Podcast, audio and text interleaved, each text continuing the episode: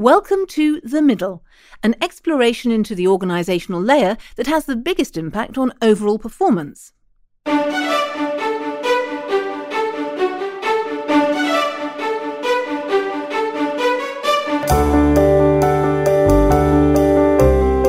In this podcast series, Stephen Willson from Birmingham City University discusses the issues with executives from both the private and public sectors.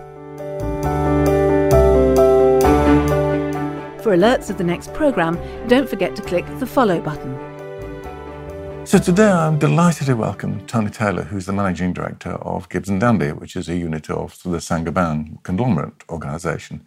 And uh, I do hope you'll bear in mind that this is in a, a, hotel corridor, and so there's going to be a fair amount of uh, clattering of trolleys.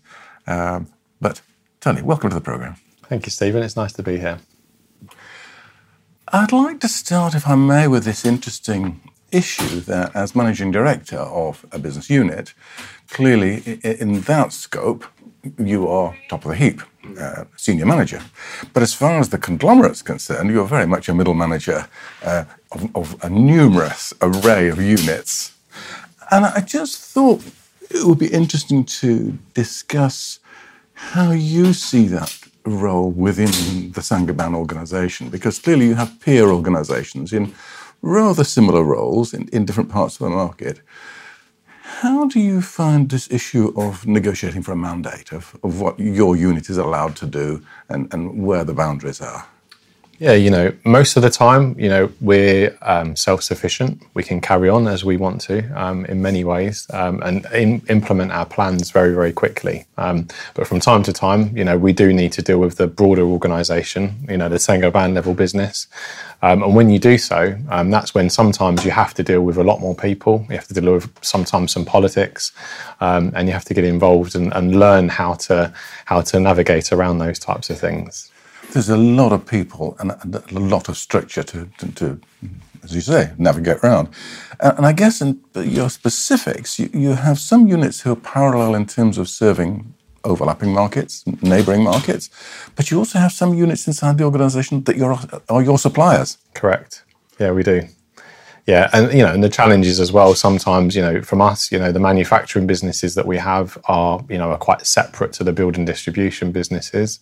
Um, the manufacturing businesses, of course, they deal with our competition as well, um, which obviously that's why they're kept separate from us um, to a certain extent. Um, but of course, you know, from a building distribution perspective, um, you know, we do have to deal with the other building distribution brands as well, um, and we do go into a chief exec um, and have to go through those channels. That neighbouring relationship uh, with other distribution businesses, um, there must be some geographic issues there in terms of whose customers they are. Do you have a definition in terms of, for example, whether you service national house builders? Um, for example, uh, do you have geographic exclusion areas where you will only work? How, how, does that neighbour uh, resolution occur? It's a very good question. Um, you know, so if I talked about, you know, um, the brand that we look after and that I look after and Dandy, um, it's a small brand, you know, so we're dealing with small to medium sized customers, although we do have some very, very big branches, and some of those do deal with very big customers as well, but they're not our target customer as such.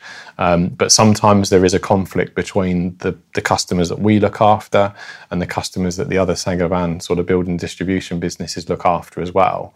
Um, and then it comes down to, you know, what is the right thing to do by the customer. Um, that's obviously the ultimate goal that we will always try and get to.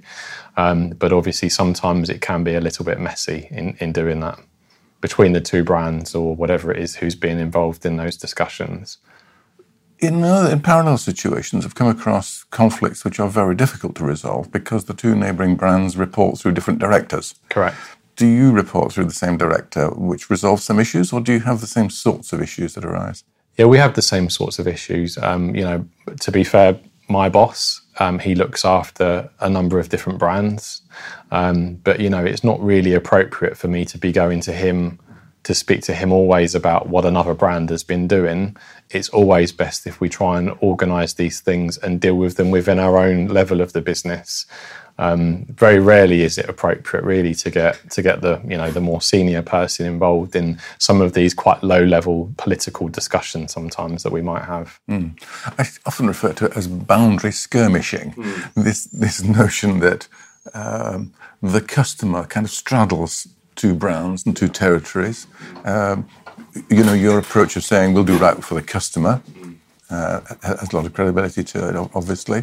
Um, but in terms of internally, you have these issues that you might have to send trucks to service a customer a lot further than would you, your neighbouring brand. Uh, when you're dealing with um, conflicts between the different brands that you've got in the organisation, um, it depends what level of the organisation you're dealing with with, re- with regards to those issues. So for example, if you're if you're talking about you know a local salesperson um, that is working in either of the two brands, um, you know, really, you know, quite often, you know, they're very, very, you know, um, short in terms of their site. You know, they're very, very sort of, you know, local. Um, they don't necessarily think about the broader picture in terms of you know, if two brands within the same organization were fighting for the same part, same customer um, or same business, you know, typically that would mean that Saint-Gobain Building Distribution would earn less margin because, you know, in, in effect, you know, their two brands are going to go into a price war, um,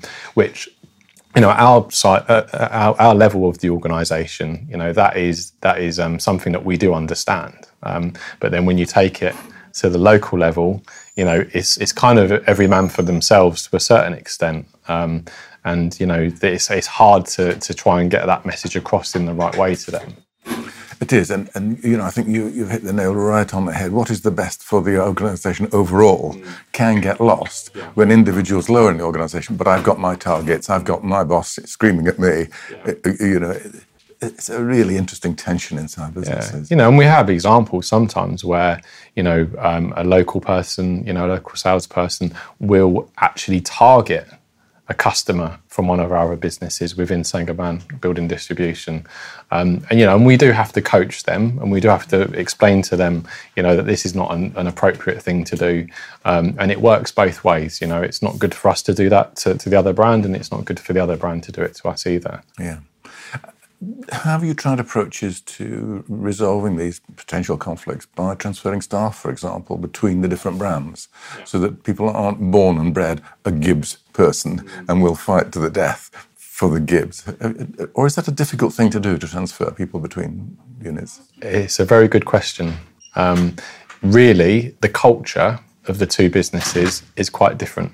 Um, so, you know, in, in one of the larger building distribution businesses that we would have, um, typically, you know, the plans that they have are very top down. Um, you know, because they are a huge business, for example, um, and they do need to have clear plans that everybody is is is, um, is aligned to. Um, and you know and it's quite a top down sometimes approach that they have. Whereas in our organization all of our businesses are a lot more local um, you know, so we do have some boundaries and we do have some areas of where we say we want to focus, but when it comes to implementation at local level, they are thinking very much for themselves in terms of actually how they're going to implement those things. So I'm intrigued with this notion, and you draw the picture very clearly in terms of the top down of a larger organizational unit and the, the more bottom up, kind of reactive, responsive of a smaller business unit. And that strikes me that there's an interesting tension here between the kind of the strategic role of kind of longer term planning, you know, are we on plan, you know, you know, and rolling that out top down, and the much more responsive, but potentially financially driven. And so I'm very interested in this reconciliation between the, the planning uh, perspective and the financial control. You know, the, are you on budget this month? Yeah. You, you know, what do you think are the issues that would drive an organisation towards one or the other, or do you think it's different between your units, for example?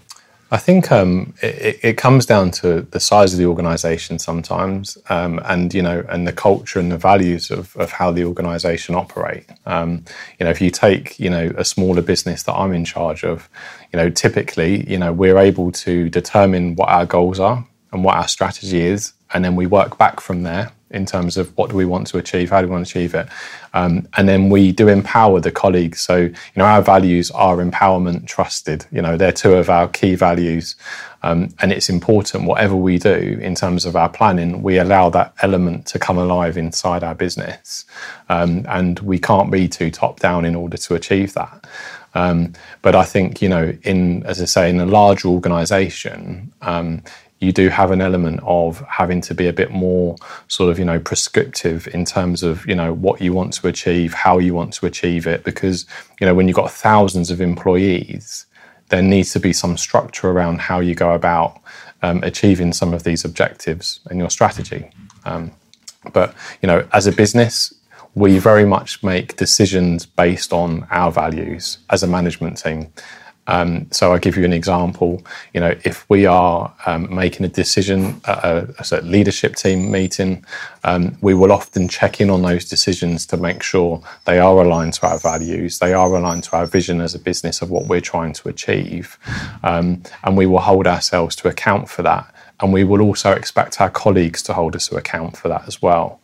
Um, but because we're a smaller organisation, we're able to do that and then we're able to manage by exception. If somebody is not able to achieve the things that we've set out for, um, then we will be able to manage by exception in that way rather than manage on mass, as an example.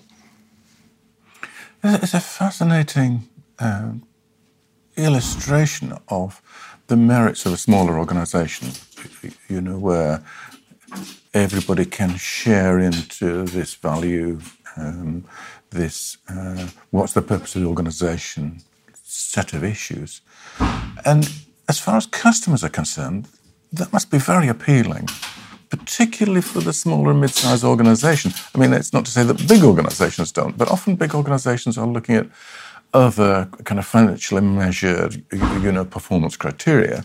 But for a small to medium, that, that feels like it can be a really good fit.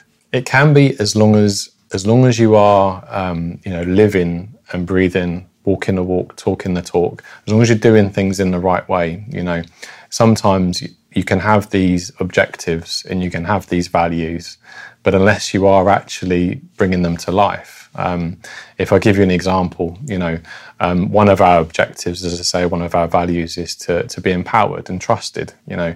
Um, and prior to me coming back into this organisation, you know, we had stopped our colleagues in our branches from, from being able to override customers' terms to trade on volume. Now, that is not an empowered way to do things, and it certainly is not a trusted way to do things. Um, but that's an example of where you know you have got a value, and you are not actually living by that value. Um, and it's quite quick that the colleagues can say, "Well, actually, you know, you're saying these things, but when it comes down to it, you're not really letting us do our roles in the right way." Um, so that's one example of how you know how you can be efficient, how you can really start to drive the performance of the business by living by the, the values and vision that you've got. This notion that the senior management needs to be close in terms of watching their examples, their behaviour from, from the standpoint of the front line team, but it also suggests that the senior team need to have humility as part of their conduct. They don't go around in a large entourage and, and you know expect everything to smell of fresh paint, you know, and, and then it's back to business as usual after they've left. Some of our best um, opportunities to improve the business are when one of our senior team go into one of our businesses and ask any colleague, "How can we help you serve your customer better?" And some of the answers to those questions that you get sometimes are absolutely gold. Um, you know, so I'll give you an example. You know, um, when I went into one of our branches before and asked that question, the guy on the counter was extremely, you know, upset, very stressed out because he could not do his role properly. So, for example, customers were coming in. If he needed to do a refund for a customer, the system was stopping him from doing it. So then there was a huge queue at the counter it was causing stress for the colleagues. It was causing stress for the customers. Um, and we fixed that within a week. And that saved a whole lot of stress and a whole lot of issues for lots and lots of people for a very, very long time just by asking one simple question How can we help you serve your customers better? So what I do now is ask all of my my senior team when you are in a branch, never give up the opportunity of asking, you know, open questions and asking them questions like, you know, how can we improve the business and how can we help serve your customers better? It makes a huge difference and you get some fantastic answers. But again, um, you know, in, in a business the size of, of, of Gibbs and Dandy, as an example, you know, if we find one of these issues, we can act on it extremely quickly and we can put into place the changes that are needed to improve the business. So, in my first six months of being back in the role um, as managing director, we had made so many small changes that made such a big difference by just making quick decisions and improving the business. Um, and you know, we talk about the difference between a small business organization versus a big one. You know, sometimes in a in a big organization, you have to go through so many levels of politics and decision making to fix sometimes what can be such a small, small thing um, that can actually make a huge difference to the colleagues and customers. It does suggest to me that actually you may be looking for a different sort of frontline colleague uh, than a large organizational unit, which wants more compliance, um, sticking by the rules. Um, you're actually looking for somebody who will take an initiative, um, you, you, know, uh, do the right thing, um, and, and, really buy into the values.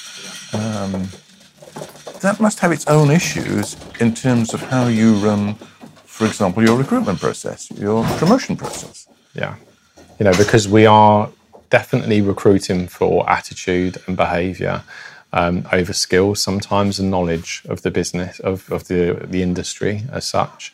Um, you know, I know a lot of companies talk about this quite often, um, but we actually do do that. Um, and you know, our interview process, um, you know, the templates that we give to the managers are asking a lot more sort of softer skills type questions around, you know, would you consider yourself to be a smiley person, for example? Um, and you would be very surprised that some people would say sometimes no. Um, so of course, it's the case of trying to finish the interview as quick as possible. But um, but you know, that's just a, a, simple question that you could ask, really, just to find out the type of character that you are that you are looking to employ.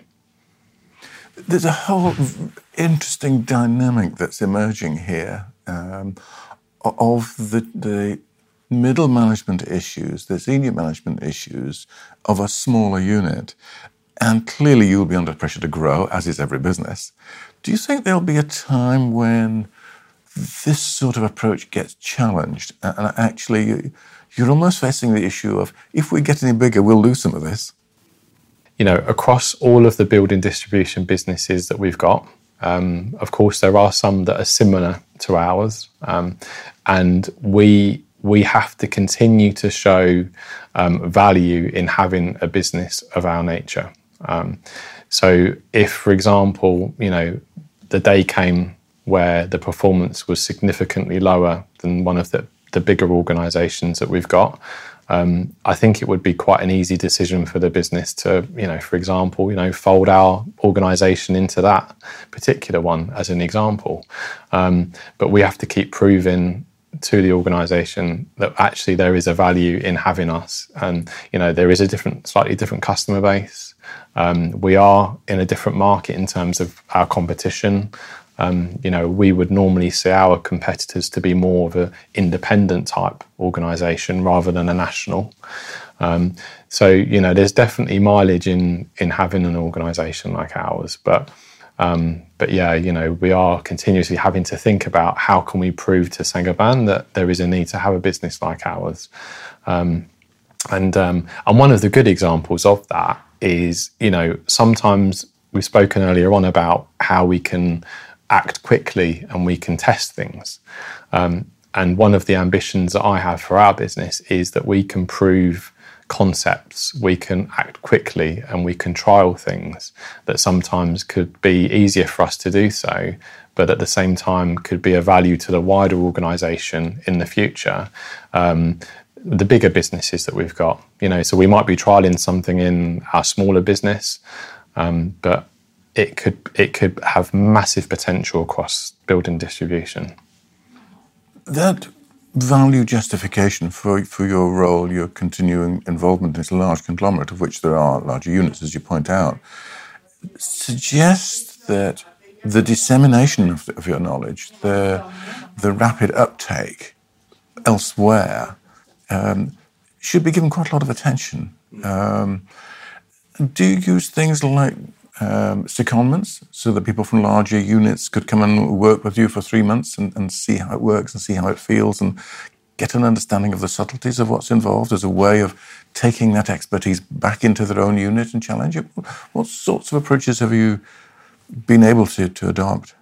There is um, there's there's a lot to do with the um, the overall succession plan across building distribution and how the um, especially some of the more sort of middle to senior colleagues that we have, you know, how they sort of come into our business to learn how to be more agile, how to adapt to things, and then they go back back into the larger organization, hopefully with skills that enable them to be able to be a little bit more agile in a big organization like some of the ones that we have. Um, so, you know, I've worked in the larger businesses within Saint-Gobain, and I've worked in the smaller businesses, and I've worked in the centre you know, I understand all of the different elements that we have, understand how the cogs work in the back, in the back office, um, and um, and and and we have a lot of people that are in on succession plans that travel through the different businesses across Saint-Gobain Building Distribution.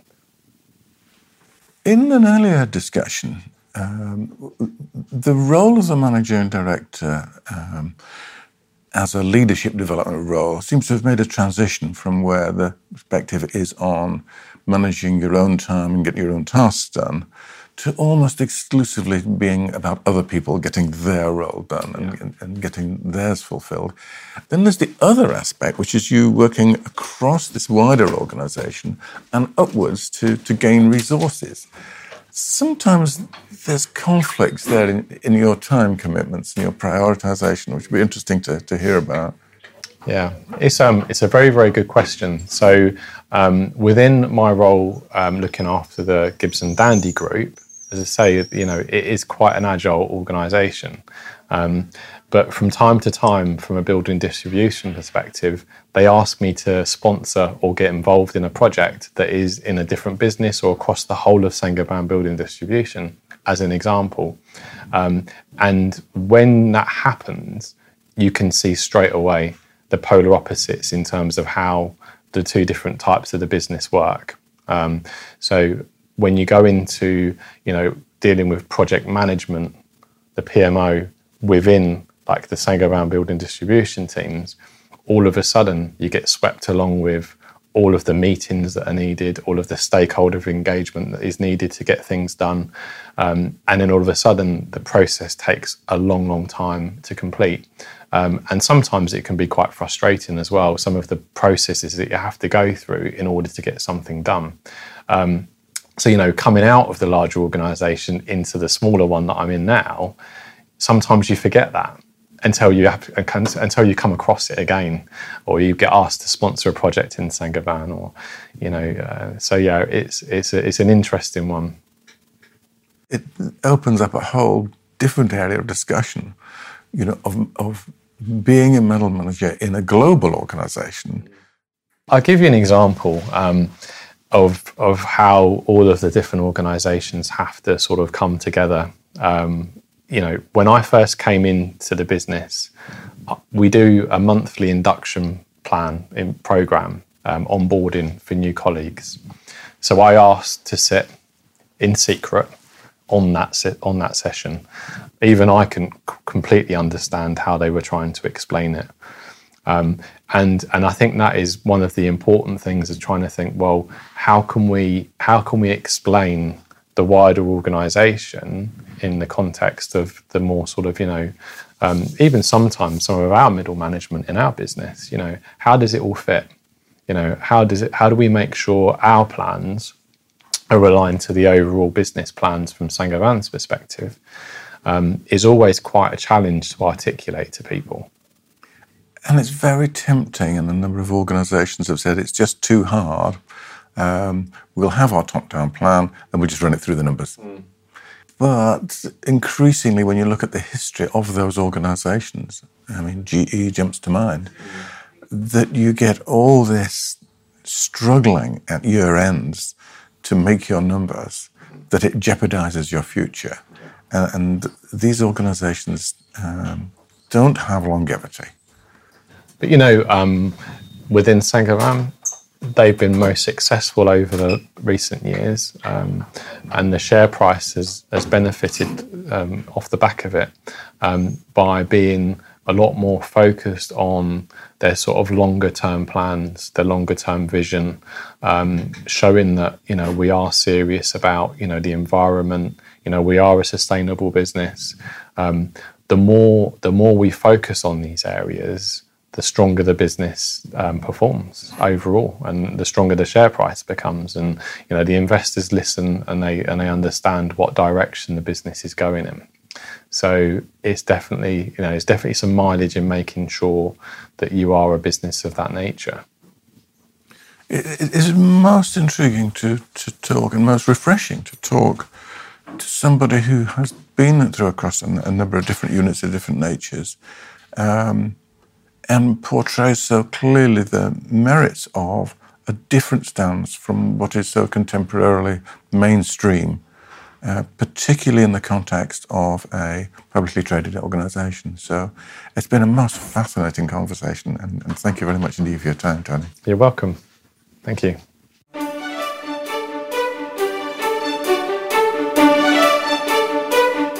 The Middle was conceived and produced by Stephen Willson. For notifications of future episodes, just click the follow button. Thank you for listening.